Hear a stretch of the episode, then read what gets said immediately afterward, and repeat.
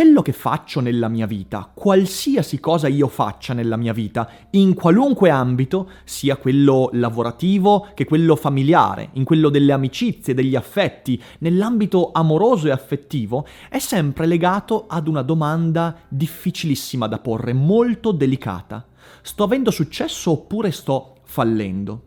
Quando si fa un lavoro con una grande esposizione al pubblico, quindi per esempio fare video su YouTube, creare contenuti per il web, questo diventa ancora più difficile da affrontare, perché la domanda se successo e fallimento siano legati alla percezione degli altri oppure ad una serie di criteri personali, intimi, decisi e determinati da me, è quasi inestricabile. Però di questo vorrei parlarvi oggi, ma è un problema talmente intricato, talmente complicato che ragazzi da solo non ce l'avrei mai fatta. E quindi ho chiesto aiuto ad un amico, filosofo, collega youtuber e quindi subito dopo la sigla parola a Wesa Channel.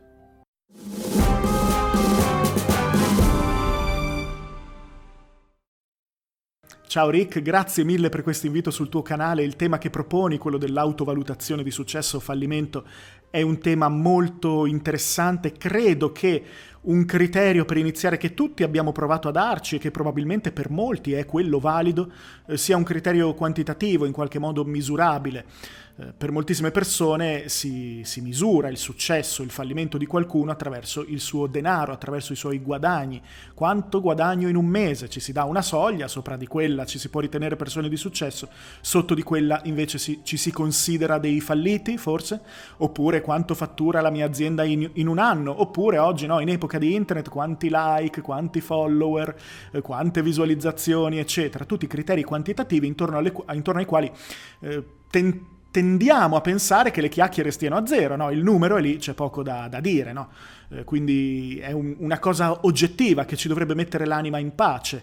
Eh, però da questo punto di vista in realtà raggiungere un obiettivo di questo genere poi non fa altro che rivelarci che è soltanto il primo passo per l'obiettivo successivo. Quindi secondo me usare dei criteri quantitativi è una soluzione che può può servire soltanto all'inizio, quando ancora obiettivi non se ne sono raggiunti, ma è più che altro un percorso istruttivo a capire che non funziona così, non è questo un buon modo per sentirsi bene con se stessi, quindi in qualche modo di successo versus sentirsi male con se stessi, quindi se vuoi in qualche modo dei falliti o in, un, in uno stato di fallimento, no?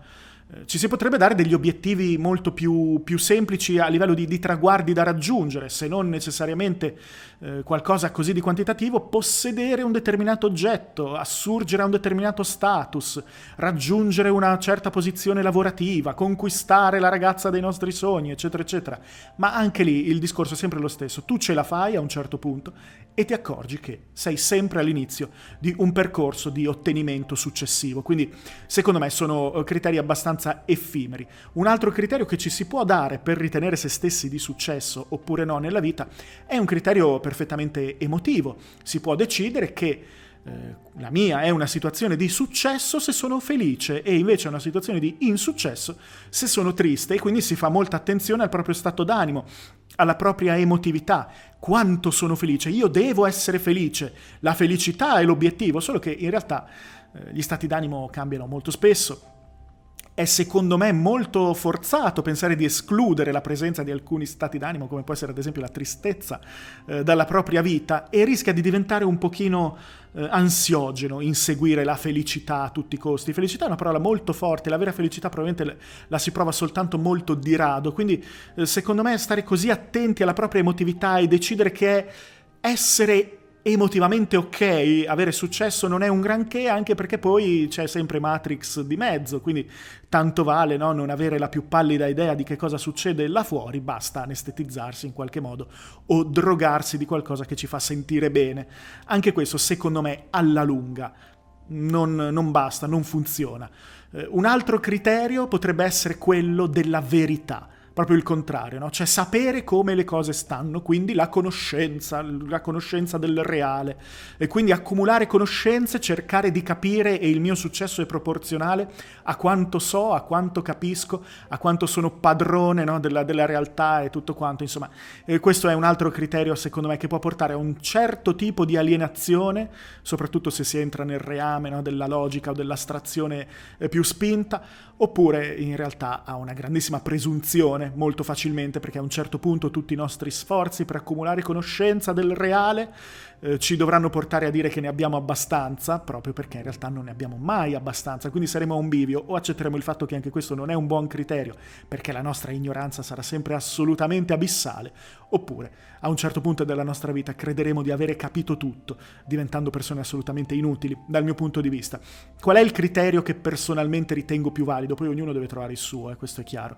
Il criterio per me più valido per ritenermi ok, adesso successo, fallimento, non saprei, ma sicuramente per, per sentirmi molto bene con me stesso è un criterio di, eh, di padronanza, di come ti posso dire, di autorialità sulla propria biografia, sulla propria vicenda. Eh, se c'è una cosa che mi fa sentire eh, male è la sensazione di non stare curando un progetto mio, ma il progetto di qualcun altro cioè di stare in qualche modo, in qualche modo eh, donando il mio tempo e la mia vita a qualcosa che non mi appartiene, che non ho deciso, che non fa parte di quello che sto tentando no, nella vita. Mentre invece una cosa che mi dà sempre soddisfazione, indipendentemente dagli esiti, è essere al comando della mia impresa.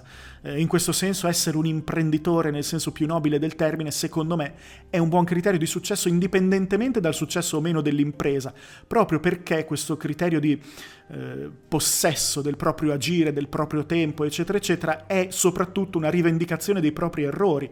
Quindi si realizza soprattutto nel fallimento. È soprattutto quando fallisci che capisci se sei indipendente e libero oppure no. Quindi il possesso sul proprio errore, sul proprio sbagliare è una cosa molto molto importante. Eh, viceversa, per quanto mi riguarda, avere la sensazione di non avere detto abbastanza no, avere la sensazione di essermi dato a cose che non sono mie, a cose che non fanno parte della, del mio percorso, eh, è quello che mi aliena e che mi fa sentire fallito, se vuoi. Quindi il successo dal mio punto di vista è operare la propria libertà, una libertà che c'è sempre, ma che a volte cerchiamo di dimenticare, no? che cerchiamo di, di, mettere da parte. Invece quando trasformiamo la nostra libertà, il nostro arbitrio, la nostra capacità di essere gli autori almeno del nostro agire in un piano d'azione con tutti i suoi errori e tutti i suoi fallimenti, allora secondo me stiamo avendo successo. Grazie come sempre Wesa, sei stato chiarissimo e cristallino e quanto hai detto proprio sul finale del tuo discorso mi sta molto a cuore, ovvero essere autori del proprio progetto, sentirsi autori del proprio progetto, oppure come diceva il buon Bergonzoni, sentirsi autorizzati nel proprio progetto. Cosa significa questo? Beh, questo va contro proprio quella che è la logica del consenso. Molto spesso noi siamo portati a pensare, soprattutto quando, come dicevo all'inizio, facciamo un lavoro legato ad un vasto pubblico o anche un non vasto pubblico, siamo legati a questo concetto secondo cui cui maggiore è il consenso che io suscito nelle persone, maggiore è il successo. Il consenso però è un criterio esterno a me. Come si costruisce il consenso? Beh, molto spesso il consenso è guardare ciò che funziona, ovvero per esempio riconoscere un trend, guardare quello che molte persone guardano, ascoltano, quello verso cui molte persone nutrono consenso. E quindi per esempio io in passato ho avuto a che fare con moltissime persone che su YouTube fanno video di gameplay non perché il gameplay sia qualcosa che davvero li appassiona, che davvero sia un loro progetto, ma perché dicono, beh, tutti oggi guardano gameplay e così con ogni tipo di contenuto. Essere legati a un trend, essere legati a un consenso, è l'esatto opposto di quanto affermato da Wes alla fine del suo discorso, ovvero sentirsi autori del proprio progetto. Il che non significa che sentirsi autori del proprio progetto debba significare per forza eh, fare roba di nicchia che la gente non guarda. Per esempio, se prendo eh, Sabaku, Sabaku è una persona che non fa gameplay perché il gameplay va tanto, è una persona che fa gameplay perché ha passione, lo fa professionalmente, è il suo progetto di vita. Ma questo non vale per tutti. E molto spesso quando noi pensiamo che i criteri del nostro successo siano esterni a noi e che non abbiano a che fare con la nostra personale, intima percezione del successo o del fallimento, allora rischiamo di fare qualcosa che funziona ma che non è nostro e che quindi ci rende insoddisfatti. Quante sono le persone che hanno enorme successo, moltissimo denaro, che vengono seguiti da tantissimi che hanno vasto pubblico eh, e, che dall'esterno diremmo subito, vabbè, vorrei avere il successo che ha quella persona, e però poi nella loro vita risultano essere miserabili, infelici, privi di qualsiasi motivazione. Sapete perché?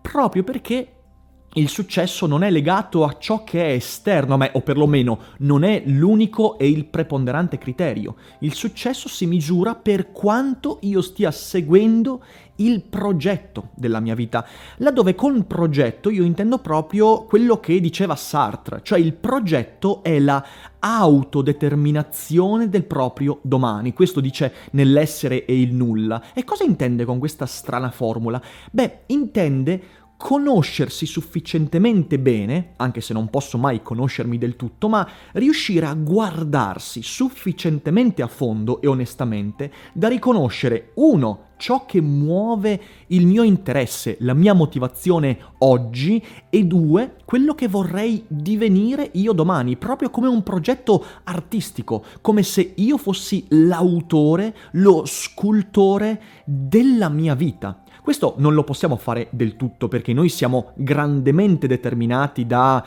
quello che sta al di fuori di noi, il contesto, le relazioni con gli altri, le condizioni, le contingenze, l'ambiente, i discorsi e tutto quello che ci circonda. E molto spesso siamo anche condizionati da cose nostre di cui però non siamo consapevoli.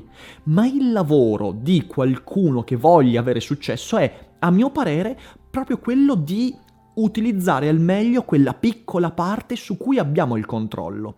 E cos'è ciò su cui ho il controllo? Beh, ho il controllo su quello che voglio fare in questo momento di me stesso. Su quello io ho il controllo, ho il controllo sulla tendenza che voglio dare, la direzione che vorrei dare alla mia vita. E sono meno libero di fare questo. Quando mi lego al consenso degli altri, sono più libero di fare questo quando riconosco ciò che davvero amo, ciò che davvero mi piace. E così mi circondo di elementi, per quanto possibile, che abbiano a che fare con questo e non con quello che gli altri vorrebbero da me. Ecco, il progetto della propria vita, e su questo ci tengo veramente tanto, si discosta dal concetto di necessità. In che senso? Faccio un esempio con la scrittura, ok? Visto che la scrittura e la letteratura sono forse l'ambito in cui riesco a farvi il maggior numero di esempi da questo punto di vista. Quando qualcuno scrive un libro, un romanzo, non lo sta scrivendo per necessità, cioè non lo sta scrivendo mosso dal bisogno che mi muove quando mangio perché ho fame. Non è un bisogno biologico, non è una necessità biologica. Scrivere, produrre arte, la creatività, insomma, è legato a un'opzionalità, cioè io potrei fare di me stesso moltissime cose adesso, ma scelgo liberamente di cominciare a scrivere, a dipingere, a produrre qualcosa di creativo, ovvero a qualcosa che mi apre ha una serie di opzioni di cui non sono neanche molto consapevole, che però posso analizzare e guardare. Scrivere un libro significa aprirsi a opzioni. I grandi capolavori del passato, prendiamo Il castello di Kafka. Kafka non scriveva perché era biologicamente, meccanicamente mosso alla scrittura, scriveva perché la scrittura era il mezzo che gli permetteva di esprimersi meglio, che gli permetteva di fare ordine in maniera più efficace alla propria vita. E questo concetto è molto importante perché? Perché riportandolo a quello di cui parlavamo, cioè successo e fallimento, ci accorgiamo che molto spesso chi fa qualcosa perché è mosso da necessità, ovvero chi fa qualcosa perché non ha altra scelta o si illude di non aver avuto nessun'altra scelta, è votato molto probabilmente al, fallimento, proprio perché non ha scelta. Chi invece porta avanti un progetto nonostante le mille scelte che potesse mettere in atto, in quel caso si sta aprendo a una serie di opzioni, di sentieri alternativi E molti di quei sentieri saranno sicuramente dei fallimenti, ma non essendo gli unici sentieri percorribili, ovvero non essendo un non avendo altra scelta, quei fallimenti in cui continuamente incorriamo, incorriamo in errori, erroretti, errorucci, sbagli, sentieri ehm, che non ci portano da nessuna parte, vicoli ciechi, quei fallimenti diventeranno parte integrante del suo successo. Quando agiamo perché sentiamo di non avere altra scelta, se falliamo, falliamo e basta. Non c'è possibilità di tornare indietro. Il nostro progetto crolla e basta. Quando invece ci apriamo creativamente, opzionalmente, nel fare qualcosa che sia un progetto, ovvero qualcosa che non è che faccio perché non ho altra scelta, ma lo faccio perché scelgo di farlo, allora gli errori, i sentieri sbagliati, i vicoli ciechi diventano qualcosa di fondamentale per rinforzare il mio progetto. E quindi i fallimenti, nel caso dell'opzionalità, diventano parte integrante del successo, che non sarà mai un successo definitivo, ma sarà sempre il successo che determino di volta in volta sulla base della mia autovalutazione. Sto facendo quello che amo? Lo sto facendo nel modo in cui amo fare? E di conseguenza ho dei riscontri positivi? Se non ho dei riscontri positivi, se sento di star fallendo, potrò sempre scandagliare gli altri sentieri opzionali e in questo modo i sentieri fallimentari diventeranno pane per i denti del mio progetto, diventeranno qualcosa da cui imparare. È la libertà di fare quello che vuoi questa. Non sono quindi errori che determinano la fine di quello che faccio, ma sono errori che manderanno ancora avanti quello che faccio. Insomma, io credo, per arrivare a un finale a questo discorso, che io ho successo quando posso permettermi di scommettere su me stesso. Ho successo quando la scommessa non è una scommessa 0-1, cioè non è una scommessa binaria in cui se scommetto e vinco, vinco tutto e se scommetto e perdo, perdo tutto. È una scommessa in cui ciò che perdo mi serve per migliorare quello in cui starò avendo successo. E io credo che primo, eh, la prima strada da percorrere in questo senso sia quella di non sentirsi legati alla necessità di fare, e quindi trovare il modo per aprirsi all'opzionalità, alla libertà. E in secondo luogo, ancora più importante, credo che bisogna slegarsi dalla logica del consenso e quindi non cercare il consenso degli altri, ma cercare il più possibile di det- autodeterminare il proprio progetto di vita e far sì che quello che faccio anche lavorativamente sia qualcosa che arricchisce ogni aspetto della mia vita, da quello affettivo a quello familiare, e che non siano sempre separate le cose, da una parte il lavoro, dall'altra eh, la vita affettiva, dall'altra ancora la famiglia, come camere stagne in cui io divento una persona diversa ogni volta. Ecco, successo è questo dal mio punto di vista, e quindi non è poi legato direttamente ai numeri, o perlomeno non è così fortissimamente legato e determinato dai numeri, ma è legato a quanto sono felice. Solo che quella felicità non è qualcosa che conquisterò una volta per tutte, ma è qualcosa che devo ascoltare costantemente, su cui devo continuamente riadattarmi. Ecco, questo secondo me è il discorso intorno al fallimento successo. Non è un lavoro che fai in una giornata, è un lavoro che ti prende tutto il tempo della giornata perché sei sempre rivolta a quelle scommesse in cui perdere delle cose per conquistarne altre. Ma dobbiamo evitare, dobbiamo cercare di farci sempre questa domanda, secondo me. Ma se fallisco in quello che sto facendo, che è l'unica cosa che sto facendo, il mio progetto muore? Se la risposta è sì, probabilmente stiamo sbagliando qualcosa, ci stiamo già affacciando a un fallimento che sia determinante e terminale, fatale. Mentre se possiamo fare tante cose e se i fallimenti che viviamo, io ne ho avuti tantissimi fallimenti e ogni giorno fallisco in tantissime cose, se quei fallimenti diventano qualcosa di non fatale, ma che mi permette di andare avanti ancora un po', allora lì, in quel caso, stiamo probabilmente seguendo una strada corretta che ci aprirà speriamo, a un successo